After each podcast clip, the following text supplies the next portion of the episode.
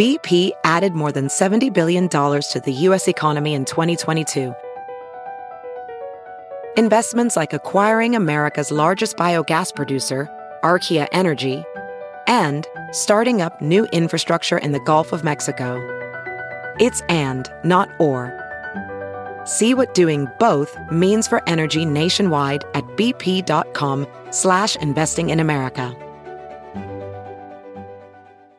Have you heard you can listen to your favorite news podcasts ad-free? Good news. With Amazon Music, you have access to the largest catalog of ad-free top podcasts included with your Prime membership. To start listening, download the Amazon Music app for free or go to amazon.com slash ad-free news podcasts. That's amazon.com slash ad-free news podcasts to catch up on the latest episodes without the ads.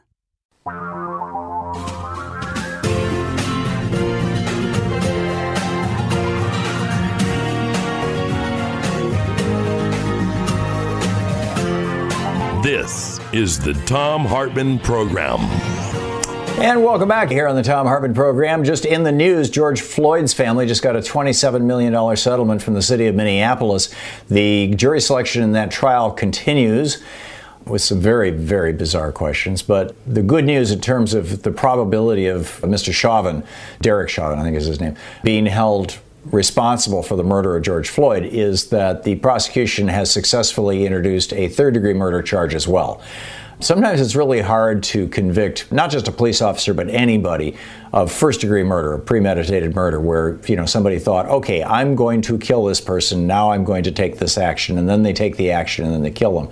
In particular because this knee on the neck thing is widespread practice among police departments around the United States.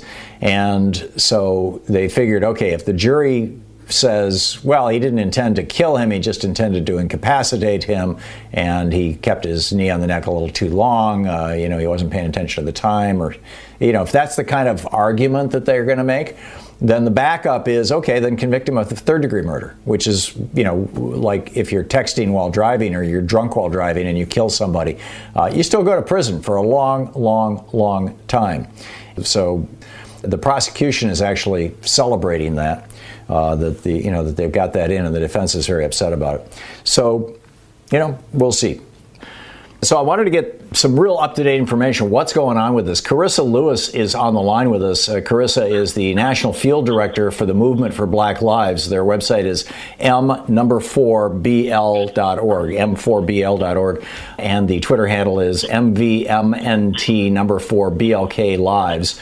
And uh, Karissa, welcome to the program. And what's the holdup and what's the latest uh, news coming out of this uh, trial of this apparently killer police officer? Good afternoon, and thank you for having me. It's a pleasure to be on with you. And the Movement for Black Lives is an ecosystem made up of over 100 Black led organizations across the country, including Black Visions Collective that is in Minneapolis.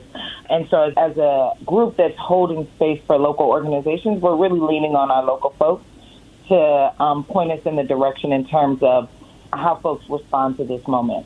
What I do know is that historically, the same system that is creating the conditions where police officers kill black people with impunity is the same system that where folks are now relying on to provide justice in this moment.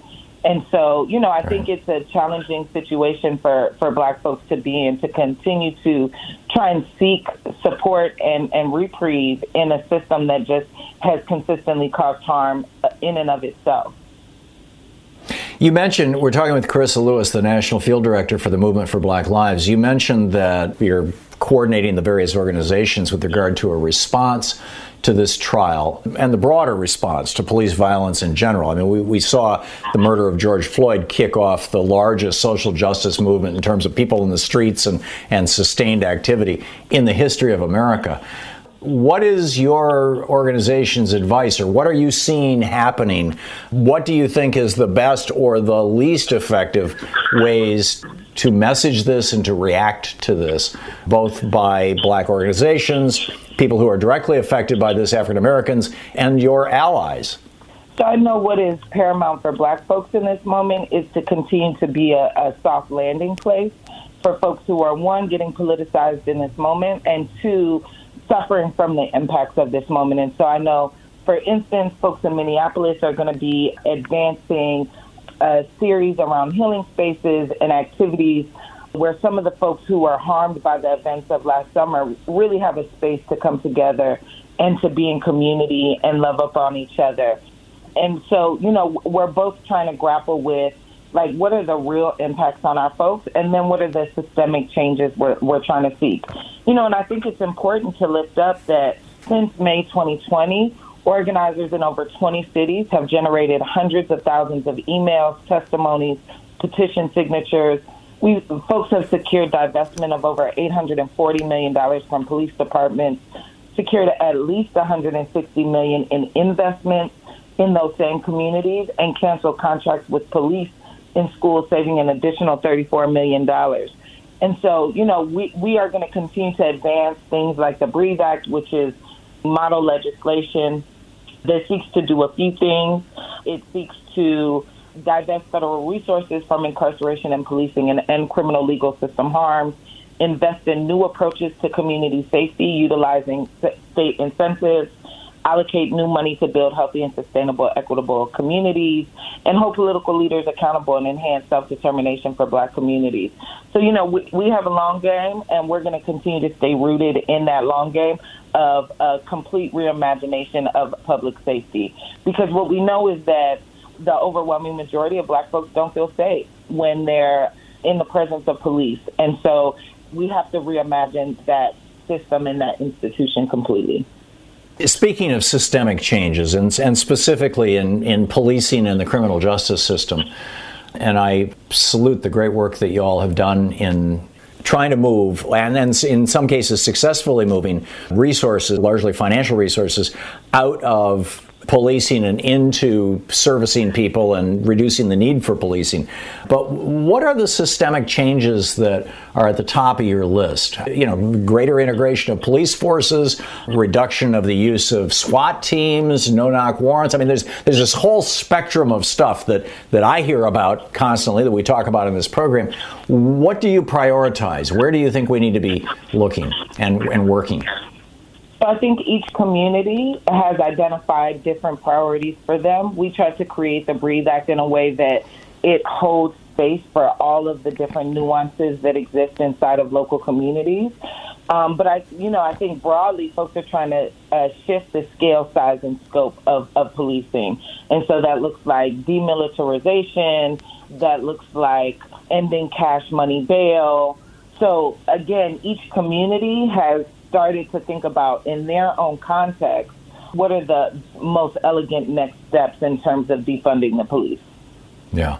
And that phrase, defunding the police, has become highly politicized. Republicans used it in attack ads against Democrats with some success with some failures in the last cycle, uh, at least according to you know the press.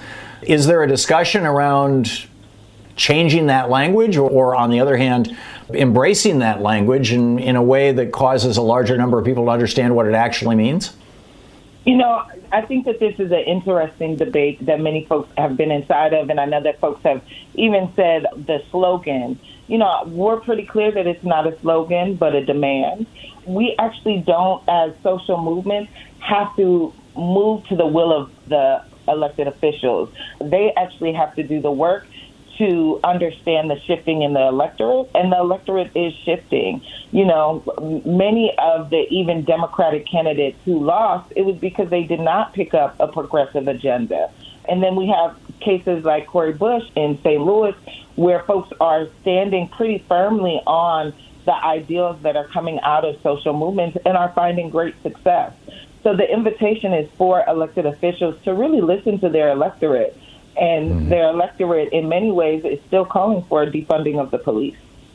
Yeah, amen. And and we're hearing that uh, echoing in many many places. Karissa Lewis, the National Field Director of the Movement for Black Lives, m4bl.org, the website, and Movement for Black Lives, uh, the Twitter handle. Karissa, thank you so much for dropping by. It's great talking with you. Thank you for having me. My pleasure. This is the Thom Hartmann Program. Back with more of the news of the day. Oh, and I've got a response to our caller about how rich Donald Trump is from CNN itself.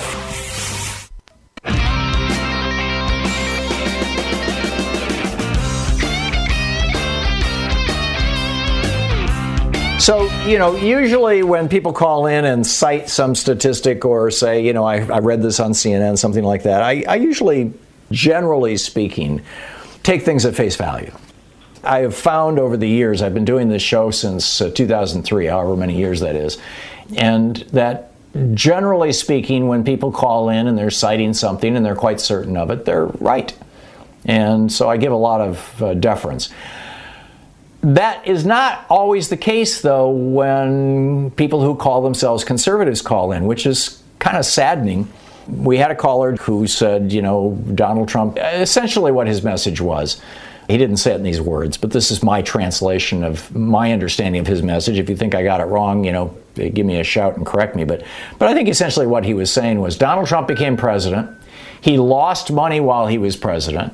And he did that. He was willing to lose money while he was president because he has such love for our country. He's a noble guy. Right? That essentially is what he was saying. And he, and he said, you know, and the proof is over on CNN. And all you have to do is just go to CNN and you can see it. So I went to CNN. I just Googled this. You know, is Donald Trump less less rich? And and uh, boom, popped right up. It was a piece by Chris Cillizza, CNN editor at large. It was published Wednesday, September 9th last year.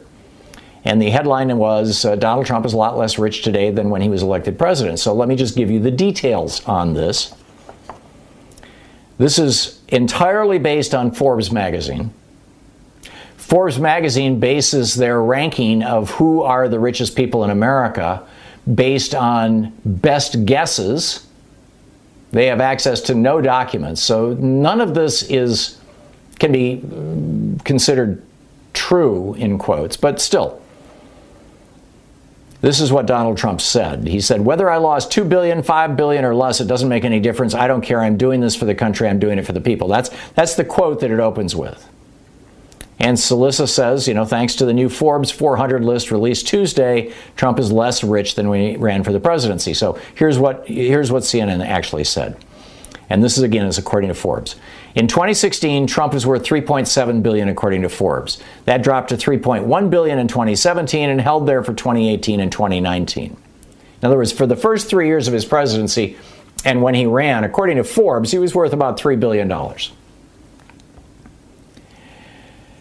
But this year, 2020, keep in mind this was published 2 months ago. No, no, it was in September, about 5 months ago.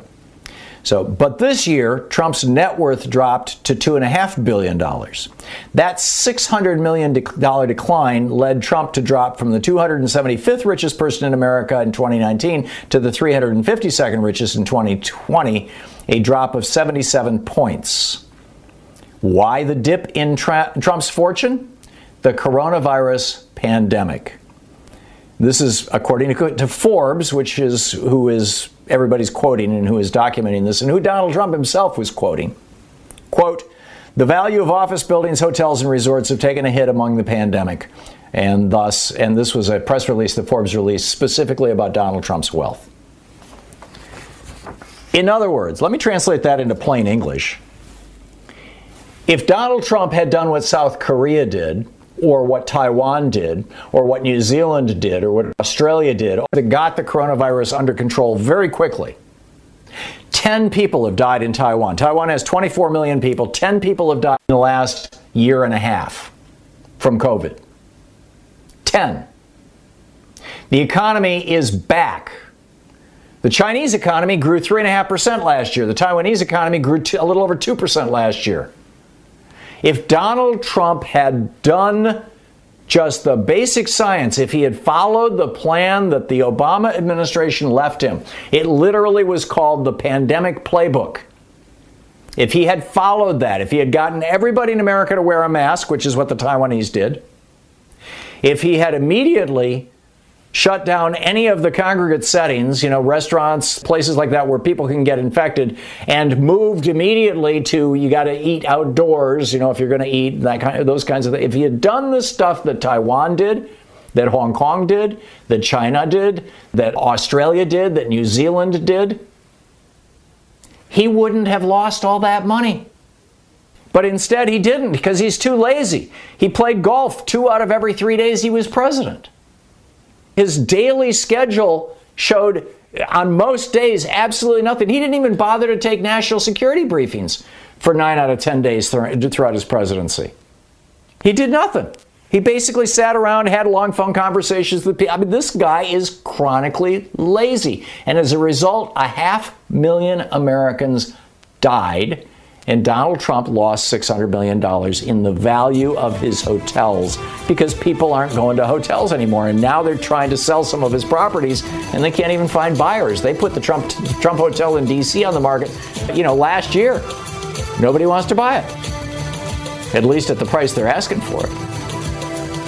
I see a, bankruptcy sale in Donald Trump's future. Keep in mind, it was just a few weeks ago that they blew up his old casino literally, physically blew it up. You're listening to the Thom Hartmann program. So, if our caller is still listening, I hope I answered any questions you may have. On the line with us is Congressman Ro Khanna, Vice Chair of the Congressional Progressive Caucus, represents the 17th District of California in the U.S. House of Representatives.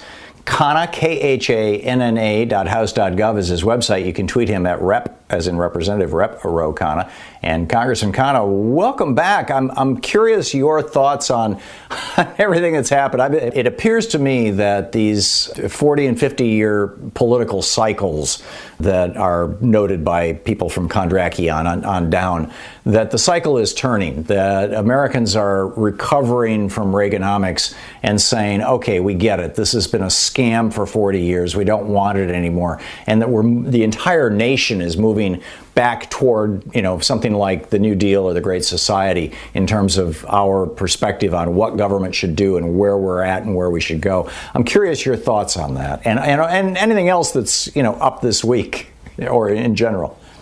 I agree with you that there's been a rejection of the Reagan framework, but there hasn't been necessarily as an embrace yet of the New Deal. I mean, the uh, American Rescue Act that we passed was terrific in terms of providing child tax allowance, in terms of uh, providing aid to states and local governments but it didn't have the minimum wage increase. It didn't have some of the structural changes. So I think they've said, okay, we're not going to have Reaganomics, which is just tax cuts and gearing these packages to the very, very wealthy.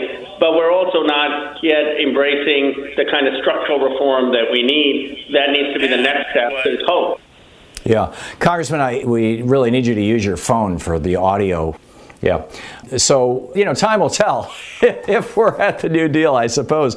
Is there anything you wanted to specifically talk about, or should we start picking up phone calls here? Anything you wanted well, to share with people about? That, you know, the American Re- Rescue Act was a pretty, pretty big deal, and the child allowance, which is three thousand dollars per child, though temporary. I mean, if that once it's in the code, if we can make that permanent, that's a significant. That's basically Social Security for children. I mean, it's every child born mm-hmm. in America is going to get three thousand dollars a year for food and clothing. And when you look at uh, the expansion of the earned income tax credit, we look at that 70% of that package is going to go to working class and middle class families. A total reversal, as you put it, of Reaganomics, where these packages under Trump, 60, 70, 80% were going to corporations and business owners. So we have a lot to celebrate. The question is, can we make some of these changes per- permanent? And then beyond the checks, can we have structural change? Great. So let's pick up some phone calls here. Jeremiah in uh, Coalport, Pennsylvania. You are on the air with Congressman Ro Khanna. Hi, uh, Congressman. Um, I was wondering if uh, you could get on the same page with your fellow Democrats, and every time you mention the COVID relief package, say which Republicans voted against. The $1,400 checks, which Republicans voted against, because you know, had you all voted against the $1,200 checks, which had you know corporate goodies that the Republicans wanted, they would be telling um, the American people that you voted against giving them $1,200 checks. You're absolutely right. I appreciate that, and um, I tried to do that when I was on Wolf Blitzer a couple nights ago, and saying, well, well what part uh, is Kevin McCarthy against? I suggested his tactic is to throw in the word socialism after every four words into every sentence. But, you know, does he oppose the $1,400 checks? Does he oppose the $3,000 checks to children? Is he opposed to the money to get vaccines in every American's arm?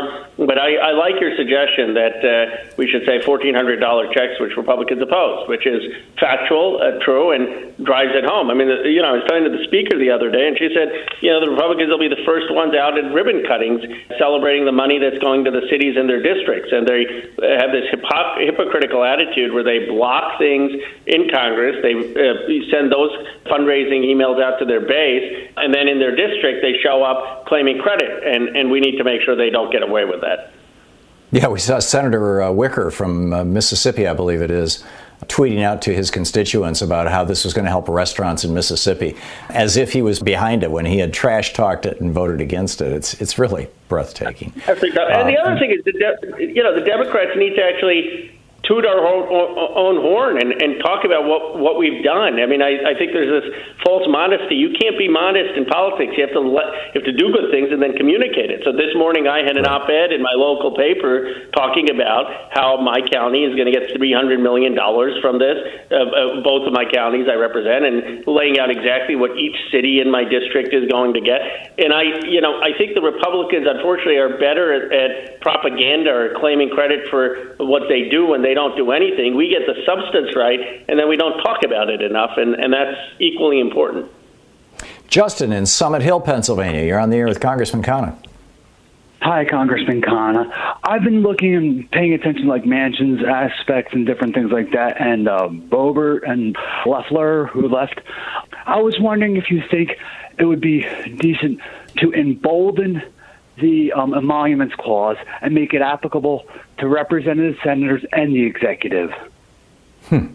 Interesting, Justice. So making the emoluments clause applicable to Congress right. is that? Yeah, that's what he's, I, he's, he's suggesting. I mean, I think it should be. I agree with you that there's no reason that someone in the Congress or Senate should profit uh, of uh, their official work. Uh, now, it Gator, I mean, I don't think there are that many egregious cases of that, but maybe there are, and certainly that should be prohibited and illegal, and, and you should be prosecuted if you're using your public office to, to uh, enrich yourself. Zach in North Hollywood, California, you're on the air with Congressman Khanna. Morning, guys. So good to speak with you again, Ro.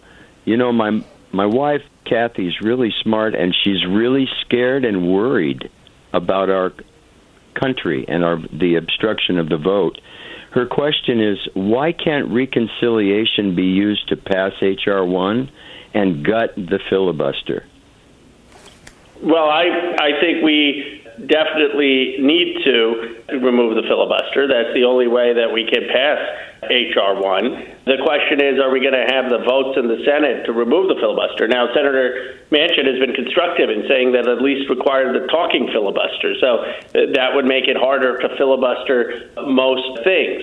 But I think that unless we get the White House saying that they're uh, ready to remove the filibuster, we're not going to get much done.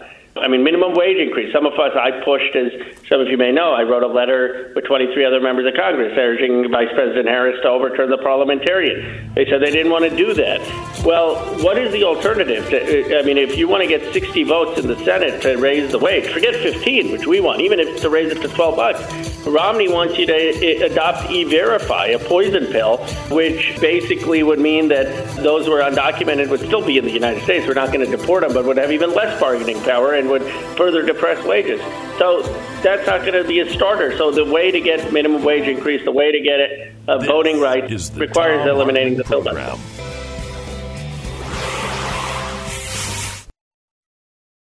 Quick math the less your business spends on operations, on multiple systems, on delivering your product or service, the more margin you have and the more money you keep. NetSuite is the number one cloud financial system, bringing accounting, financial management, inventory, HR into one platform and one source of truth. With NetSuite, you reduce IT costs because NetSuite lives in the cloud with no hardware required, accessible from anywhere. You cut the cost of maintaining multiple systems because you've got one unified business management suite. You improve efficiency by bringing all your major business processes into one platform, slashing manual tasks and errors. Over 37,000 companies have already made the move. So do the math. See how you'll profit with NetSuite. Now through April 15th, NetSuite is offering a one-of-a-kind flexible financing program. Just head over to netsuite.com slash Hartmann with two N's. netsuite.com slash Hartmann. That's netsuite.com slash Hartmann. Hey, it's Kaley Cuoco for Priceline. Ready to go to your happy place for a happy price? Well, why didn't you say so? Just download the Priceline app right now and save up to 60% on hotels. So, whether it's Cousin Kevin's Kazoo concert in Kansas City, go Kevin, or Becky's Bachelorette Bash in Bermuda, you never have to miss a trip ever again. So, download the Priceline app today. Your savings are waiting. Go to your happy place for a happy price. Go to your happy price, Priceline. You're listening to Thom Hartmann. So let's continue picking up phone calls here from our Free Speech TV viewers.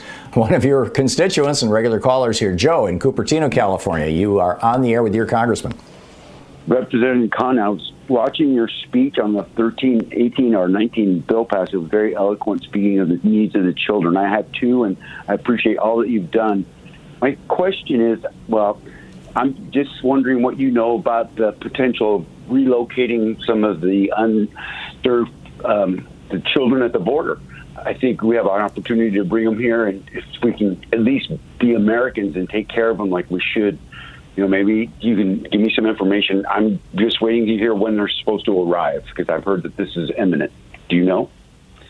The children coming to Moffett Field uh, in our district is a issue. Uh, that we're looking into. I mean, the Department of Homeland Security has said that they need spaces to house these children. And now the challenge has been that we don't have in Congress enough resources to make sure that the children are being properly cared for at these facilities, at the refugee resettlement facilities, and that there's enough effort to connect them with families because many of them have some family in the United States. So I've been in touch with the Department of Homeland Security and told them if they do use our district as a site to keep these children in Moffett Field, I want to be kept closely apprised of what they're going to be doing, what the conditions are, what resources they need, and we need to make sure that those children are dealt with with uh, the utmost humane care. Great. William in Long Beach, Washington, you're on the air with Congressman Khanna. Hi, Congressman Khanna. It's uh, great to finally talk to you. Does the Abuse and ICE Detention Center prevent migrants and immigrant communities from reaching out to law enforcement regarding the abuse of them by mafia, cartel, and syndicate organizations? Do the narco fascists use the ICE detention centers as a boogeyman for undocumented communities? What does law enforcement have to do to regain the trust of undocumented communities? Do you think that sort of hopelessness is a tool for recruitment for these organizations? Thank you. Great questions, William. Is the question William's asking that are people who are engaged in drug trafficking using minor children to try to come across the border? Is that? I think he's. I, I, think he's. Uh, he's asking if fear of abuse by ICE is causing people to f- shy away from reporting to American law enforcement when they're the victims of crimes I or when the cartels are trying to recruit them.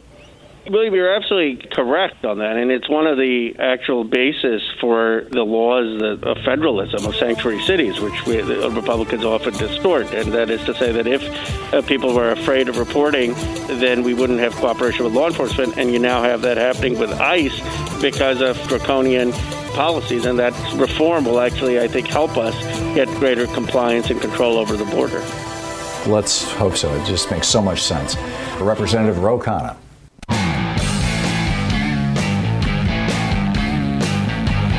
Welcome back. Congressman Ro Khanna, Vice Chair of the Congressional Progressive Caucus, taking your calls for the hour. Uh, let's see here. Jeff in San Francisco. Jeff, you are on the air with Representative Khanna.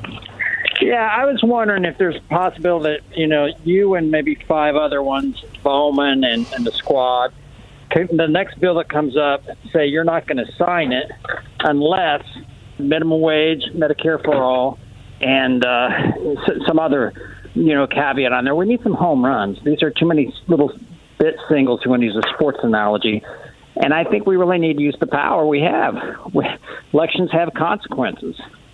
Why can't we, uh, you know, use the power of, you know, four or five, and, and then it's not going to get through the Senate, but could we at least try that one time? and maybe statehood for Jeff, DC. I, I hear you, and I, I appreciate that. Let me uh, suggest what happened in in this bill. If you remember, the original bill was one trillion dollars, which is what Susan Collins and others were talking about, and the progressives made it very clear that that was not acceptable, and that any movement below 1.9 trillion would not be something that would get the House progressive support. The progressives also made it clear to the speaker that if $15 wasn't in the House version, we wouldn't be able to, to pass it. Uh, the progressives made it clear uh, to the Senate that if there was any lowering of checks uh, in the threshold, uh, we would oppose it. Now, we lost on the $15 minimum wage in the Senate. I mean, I want to be clear on that. But we won a lot also leading up to that final moment. The press covered the moderate senators in the last couple concessions, but those are minor compared to the entire frame being progressive. All of that is to say that we are going to push now for $15 either at the National Defense Authorization, which I'm trying to see if we can attach, or in the next reconciliation. We went so far as writing a letter to uh, Senator Vice President Harris to try to get her to overturn the parliamentary. We're going to continue to push. But don't think that the progressives aren't willing to push or fight. It's just a question of how far do you draw the line uh, because you don't want to tank the entire process or delay checks getting to people for for months. But uh, we're absolutely planning to continue the fight on the 15 wage in the next uh, pieces of legislation. Janine in Fort Myers, Florida. You're on the air with Representative Khanna. Hi, thanks, gentlemen, for taking my call. I'm just wondering why don't Democrats demand a recall election of Governor Greg Abbott in Texas, whose policies have hurt millions of Texans, like Republicans did with Gray Davis in California? That's a great, great point, Janine. I, I, I think I'm all for it. I don't know if you can. I, I don't know Texas law well enough, but if there's a recall provision, I definitely think that that's a justified recall. Kelly in Divide, Colorado. You're on the air with Congressman Khanna. Hey, thanks. Congressman, I am wondering when you're negotiating with Republicans on various aspects of a bill, and they want some changes that Democrats agree to make, but no Republicans vote on the bill, no vote, no Republicans vote for that. Can't you just go back and strip out what Republicans voted and changed in the bill and say, hey, if you're not going to vote for this, we're taking your stuff back out? Thanks a lot. Kelly, you can, but then you need to vote and have the votes to pass it. And a lot of times, some of the things that the Republicans add in are also things that some of the moderate Democrats want. So I don't think that the bill we passed in reconciliation has anything that just Republicans want, but no Democrats want. I think it was an effort of Schumer to figure out how does he get to 51 votes, and Pelosi to figure out how does she get to the 218 votes in in the House. Jonathan in Portland, Oregon. You're on the air with Rep Khanna. Hi. So I wanted to know what, if anything, Congress might be doing to protect local pharmacies and get them, encourage them to spearhead the vaccine rollout. They are infinitely more effective than big chains. They're, especially in North Dakota and West Virginia, they're always uh, being crushed by the big chains. There's this myth that the big chains are are better, but in fact, in, in Maine and Oklahoma, the officials pulled the plug on their vaccine rollout and got local pharmacies to do it. It's the local pharmacies, and they're also a better model for democracy and for and for business in general. Jonathan, that's a brilliant point. Uh, our the American Res- Rescue Plan. This is why it gives the funding to the counties and the cities and the states for vaccine distribution. And if the cities or states feel that they can contract with a local pharmacy to, for the for getting the shots in people into people, they have the flexibility to do that. And so it's really an issue that people can take up with their city and state governments. Congressman, we just have 20 seconds. When do you expect that money to start arriving in these cities and states?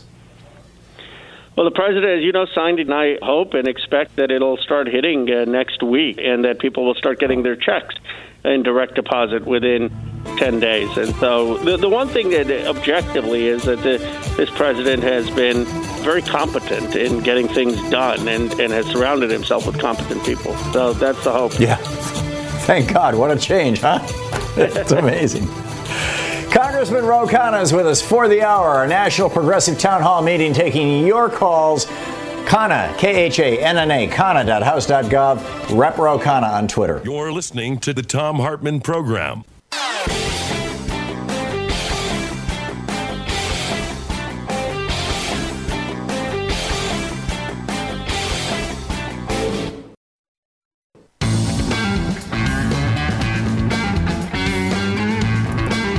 Welcome back, Congressman Ro Khanna, the, uh, the, vice chair of the Congressional Progressive Caucus and represents the 17th District of California in the U.S. House, taking your calls for the hour in our nationwide progressive town hall meeting. Daryl in Denville, New Jersey, you are on the air with Rep. Khanna.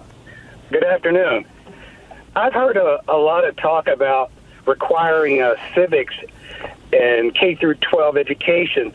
And as I listen to the congressman, it occurs to me that we need more than just civics. We have this under, this misunderstanding in this country. I think voters do that you know there, that there are no limits to power. That when you're in charge, you can basically do whatever you want. There are no limits, ethical or otherwise. And it's just not true. And when I hear you discuss why certain things can't be passed through reconciliation. I mean, it sounds reasonable, and I think the country would benefit if we saw more of that on TV and film, etc., and less, you know, Kardashians and uh, other, you know, dribble that we see on television. Even punditry. I would rather he- see something entertaining that teaches ethics over the punditry that we see, even on stations with which uh, with which I agree. So that's that's just my uh, comment, and I guess you could respond to it if if you like. Bring back civics well, education. Uh, that I, I agree with you very much. At first, I thought you were going to say I, the congressman needs more civic education, but uh, I, I appreciate that you did take a, uh, a shot at me. But I, I, I agree with you that we need to uh, allow people to understand the details of the process and have more uh, conversations like we have on Hartmann. And we frankly need to do more conversations in getting past social social reality bubbles. You know, I went on Ben Shapiro's podcast, and we had a, a civil, frankly, exchange of the minimum wage. And it was controversial at first. Why are you going on? And then I said, look, if you're not going to try even to reach people across these bubbles, then what hope is there for democracy? So I fundamentally believe in, as you put it, education, but also looking for opportunities to have the rational exchange of ideas. Mary in Las Vegas, you're on the air with Representative Khanna. Good morning, gentlemen. I was wondering if there's any chance of getting uh, DeJoy out of the post office.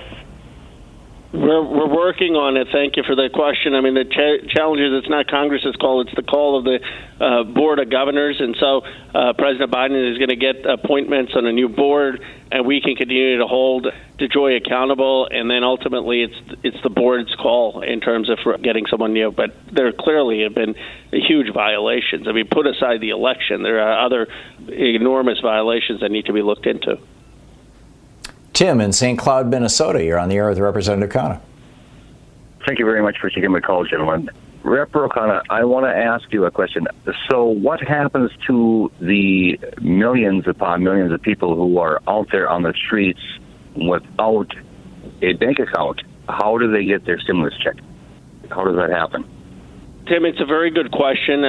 They are able to come and work with their congressional office to be able to get it, and they can work through either a social security number or a tax ID number, and the Treasury Department will work to figure out where they can cash that check. But it is a challenge, and there are provisions. And what I would say in that situation is go to your member of Congress's office, and they can help you. Ryan in Modesto, California. You're on the air with Representative Khanna. Hey, Congressman, I, I wanted to, see if, if you guys would push really hard to get the minimum wage increase into the, the next piece of must-pass legislation, like the defense bill or something. If I'm not mistaken, the last time it was raised in 2007, it was part of like funding for the Iraq War or something, completely unrelated to the minimum wage. You're, you're absolutely right. It was in the National Defense Authorization Act. I'm on the Armed Services Committee. I'm going to try to put it in the National Defense Authorization Act. Here's the problem, though. They're going to try possibly passing the National Defense Authorization Act with Republican votes.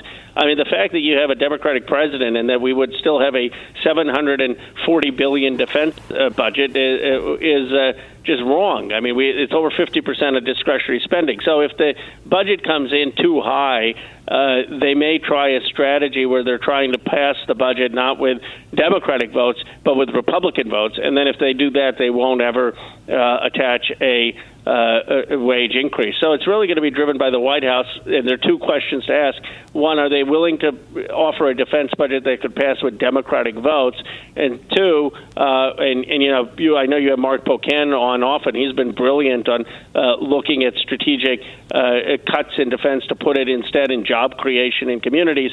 Uh, and two, uh, are they willing then to attach a minimum wage increase to a must-pass bill? I'm going to have uh, every effort to, to see that we can do it. Cool. Stephen in Oakland, California. Hey, Stephen, you're on the air with Representative Khanna. Yeah, hi, guys. I'm very much involved in single payer here in the new single payer legislation, excuse me, AB 1400 in California. The Relief Act is really great, except for the billions being shuffled off to the insurance corporations.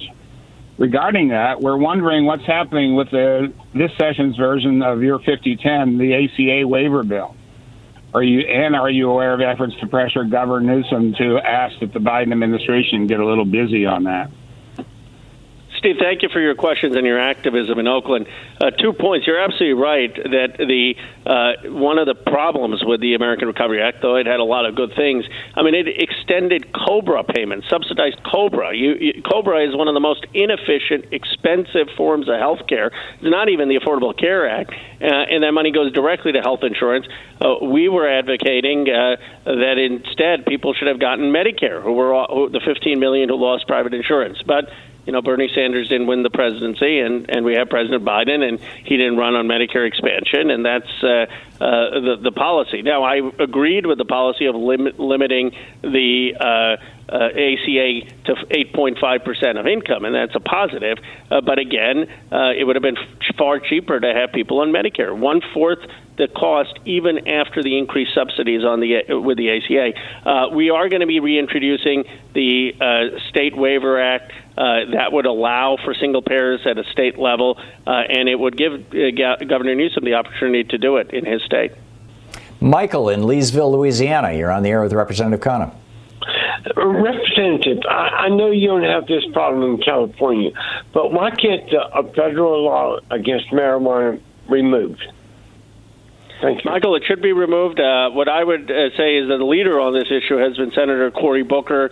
Uh, he, along with Barbara Lee, and I have a bill called the Marijuana Justice Act. It would uh, legalize uh, marijuana, remove it from Schedule C, uh, and as importantly, it would throw out the convictions of so many black and brown uh, young uh, individuals who have an arrest record because of minor possession of uh, marijuana. Uh, Google it, uh, look it up. It's it's really a a, a terrific bill that uh, Senator Booker has put forward, and uh, my hope is we can uh, get that passed and get support around it. Uh, Brian in Middletown, New Jersey. Brian, you're on the air with Representative Khanna. Thank you for taking my call, guys. Uh, Congressman, I have a question for you. You were talking about messaging before, about getting out and making sure people know what the Democrats are accomplishing. The, the thing I'll say to you is that I think we also have to engage in some counter messaging because people have this misperception that the Republican Party is better for the economy when the facts belie that. When I tell people that every Republican president going back to to Hoover and probably back to TR has had a recession on their watch, nobody believes me. And the Republicans constantly get away with this idea that vote for us because at the end of the day, we're better for the economy than the Democrats. Brian, you're absolutely correct, uh, and you're factually correct. When Democrats come into power, uh, usually economic growth improves, uh, the wages go up, you even have the markets do well, and that's because the economy, the American economy, is ultimately driven by consumer demand, and workers and consumers are not two separate entities. So the more money you put in the hands of workers, the better it is for the economy. Uh, and we need to make the case that the Democratic Party is not just for fairness, but for growth. Congressman Ro Khanna is with us for the hour, our National Progressive Town Hall meeting here on the Thom Hartmann program. Congressman Khanna is the vice chair of the Congressional Progressive Caucus. You can find his website at Khanna, K H A N N A. Uh, dot house dot gov and you can tweet him at rep as in representative rep ro r-o Khanna. we'll be right back with more of your calls in just a moment you're listening to Thom Hartmann. Visit thomhartmann.com for audio and video archives. It's the place where despair is not an option. The Thom Hartmann program, our national town hall meeting with Representative Ro Khanna, continues in just a moment.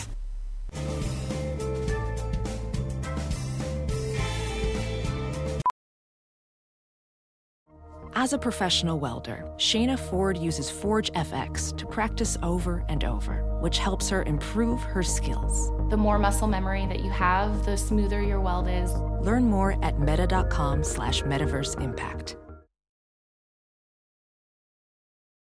As you write your life story, you're far from finished. Are you looking to close the book on your job? Maybe turn a page in your career? Be continued at the Georgetown University School of Continuing Studies. Our professional master's degrees and certificates are designed to meet you where you are and take you where you want to go. At Georgetown SCS, the learning never stops, and neither do you. Write your next chapter. Be continued at scs.georgetown.edu slash podcast.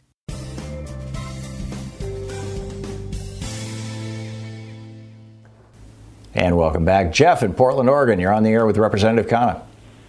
Hey, happy Friday, Thom and Congressman Khanna. Thanks as always for the town hall. Um, Congressman Khanna, I agree that um, this rescue package is going to help, help a lot of people, but as you say, we need to keep moving forward aggressively and progressively. And uh, one area I want to ask you about, Congressman, is agriculture. You know, Mexico just announced a ban on glyphosate and GMO corn, and I believe the EU already bans over 90 pesticides and herbicides that the EPA still allows here.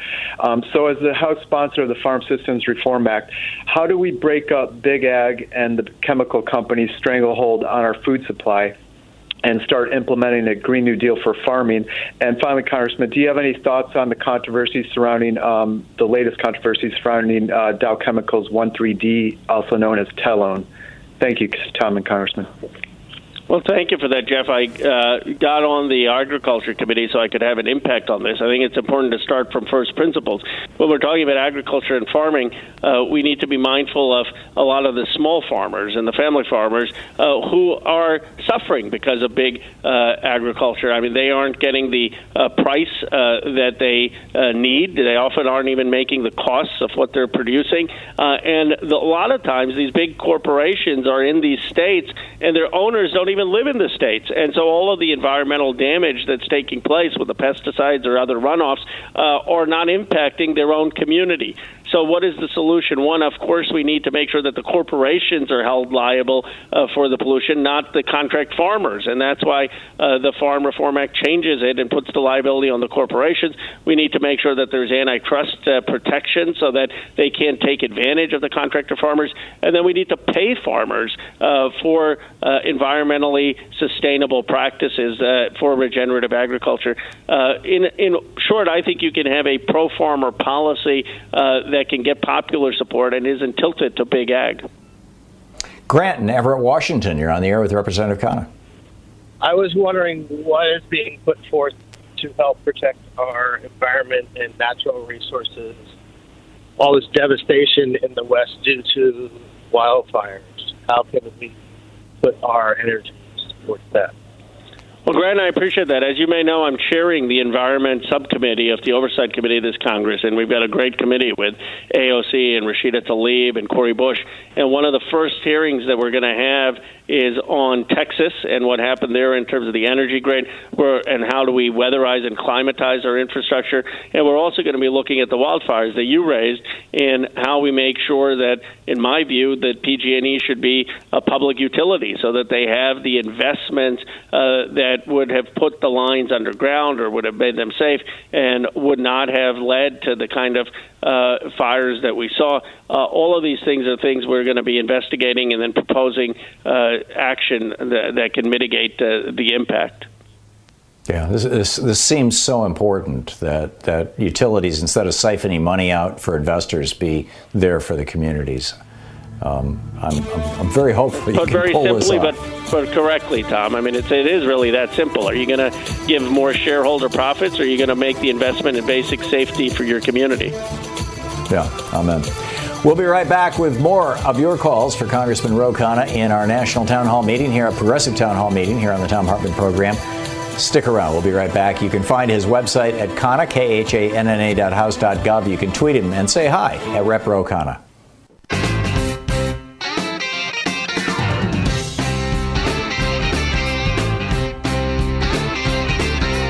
Ro Khanna Vice Chair of the Congressional Progressive Caucus, taking your calls for the hour. And Spence in Clarksburg, West Virginia, you are on the air with Congressman Khanna. Hey, thank you, Freedom uh, Speech, and we really enjoy your program there. Uh, I have a question. I wonder if, as uh, Sen- as President of the Senate, also Nancy Pelosi, could they change the seating in the uh, room to be alphabetical order instead of everybody sitting in each section? I think it would be do a lot to make America united, to make us feel like uh, the old days, and when we try to talk with each other and try to get our country back on track. God bless y'all. Listen to your answer. Have a wonderful weekend. Thank you for that. You know, senator seats are assigned, and they aren't assigned uh, based on party. The House, you're supposed to be able to sit anywhere you want, and actually. Uh, there is a lot of uh, walking uh, to the other side of the aisle. It's not quite as uh, as as polarized uh, on the House floor as uh, people make it seem on on, on television. But the the challenge to me, in, in, in my view, is not sort of a challenge of space and how we imagine space and seating. The challenge is you literally have a Republican Party that is unwilling to support policies that many Republicans support, uh, such as an increase in minimum wage, such as the stimulus checks for COVID relief, such as uh, gun background safety checks. And so I think there's a fundamental challenge when you have Republicans unwilling to support even policies that Republican voters support, uh, how we make progress. And I don't think uh, just shuffling the spacing or seating assignment will fix that. Teresa in uh, Palau, Hawaii, if I'm saying that right. Teresa? Uh, it's Pahoa, Hawaii. Thank you. Yeah. Uh, my question to the representative is why, how, and why is there a sidebar of garnishment on the stimulus, um, receiving the stimulus check for any sort of outstanding private debt? Why was that put in? Uh, I'll I'll take your answer off the off the air. Thank you. Bye bye.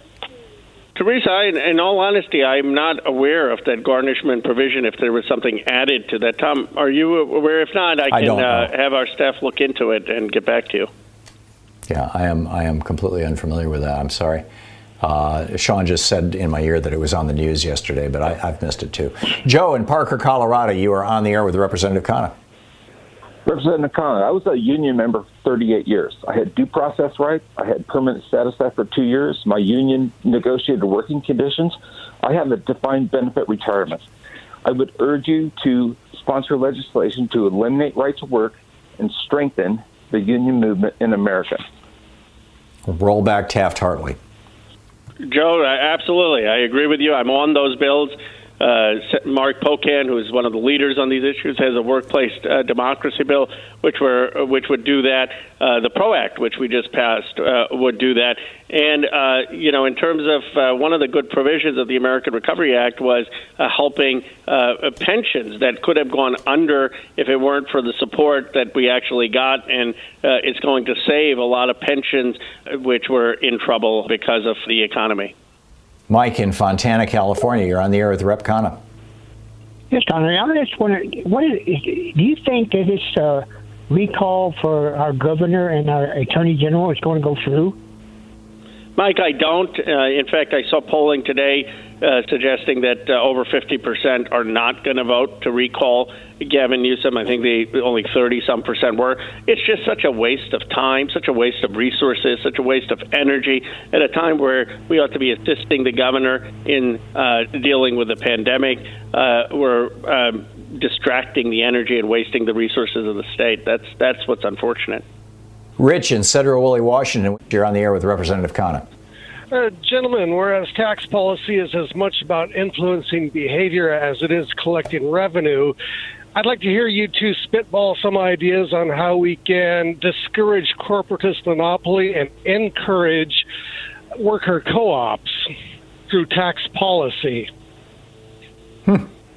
Huh, Rich, uh, that's probably going to require more thought than a 30 second uh, answer. But I do think that it needs to be one, a combination of antitrust law so that we incentivize smaller businesses. Uh, but maybe you can incentivize on capital gains taxing structure based on employee ownership so that the more employees that have ownership, maybe you could have favorable capital gains treatment. I do agree with you that we should incentivize how we have broader equity for people in, a, in the economy. Congressman, in the last 30 seconds, what should we be looking for and where should we be directing our personal activism over the next week or two? Thom, I, I think it's so important that we not give up this $15 fight. I mean, a, a $15 wage uh, means uh, $7 more per hour, $7.50 more per hour. About 50 some dollars more a day means about $250 more a week, a thousand a month. That's real money, and that's the type of structural change that we need. Amen. Congressman, thanks so much for being with us and doing such a great job. I really appreciate it. Thank I you. I always enjoyed it. I'm glad we got the video to work. Me too. It's, it's great. Yeah, and the folks watching it really appreciate it.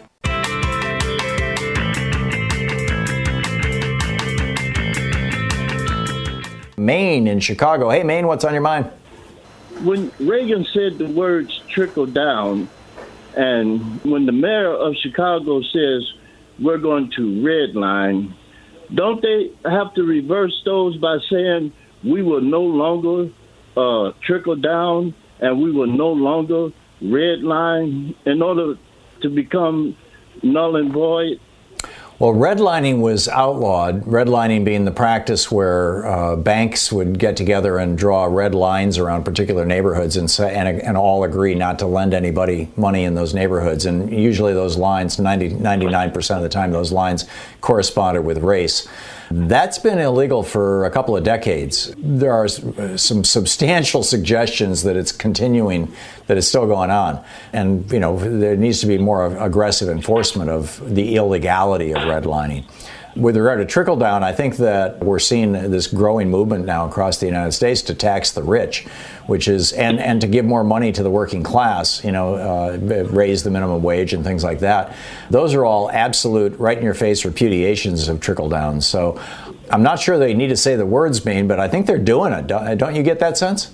Well, yeah, I kind of sense that they're doing it, but I would like them to say we're no longer going to trickle down not yeah. no, no longer going to use the trickle down economic standard that we're under.